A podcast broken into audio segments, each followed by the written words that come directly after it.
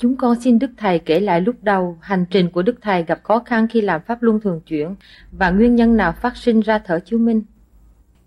thì lúc mà ban đầu tôi làm Pháp Luân Thường Chuyển, tôi làm cũng không được. Vô ngồi thiền, tôi thiền cũng không được. Tôi tính tôi cũng bỏ cái Pháp này không làm được. Ngồi 5 phút ngồi cũng không yên. Làm Pháp Luân Thường Chuyển, hít cũng không vô bởi vì mình học võ tập thể thao đâu có hít vô bụng được nhưng mà từ lúc đó tôi nằm, tôi nói nếu có quan âm thì giúp tôi tôi muốn tu lắm, tôi muốn hành cái pháp này.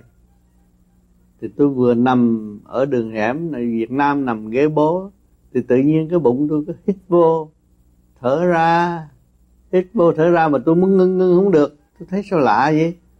Cái hít vô, thở ra, hít vô, thở ra, một tới mười hai rồi một tới mười, một tới chín, một tới tám, một tới bảy, một tới sáu, năm, ba, hai, một. Rồi ngưng. Tôi muốn hít hít lại không được. Rồi một hồi, rồi tôi mới tự động làm. Cũng bao nhiêu công chuyện đó. Làm tôi thấy khỏe quá.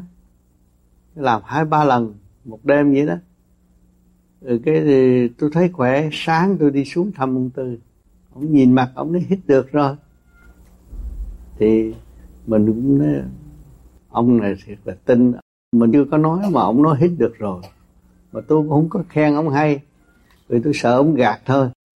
Tôi nghĩ thôi, mình ngồi đó dạ dạ ngồi vậy thôi. Nhiều cái ông nói trúng mình mà tôi không bao giờ khen. Khen sợ ông làm bậy. Thành ra tự người ta gạt. Tôi không có bao giờ mà khen bậy đâu. Thành ông nói, thằng cha này khó chịu nhất thế giới này. Thử tôi đủ chuyện hết ông nói tôi vậy đó.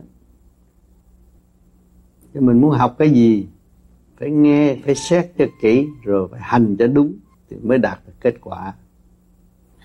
Nghe mà không xét cứ đâm đầu làm lung tung hết đó, thì làm loạn cho chính mình. Phải xét cho kỹ và hành cho đúng mới có kết quả.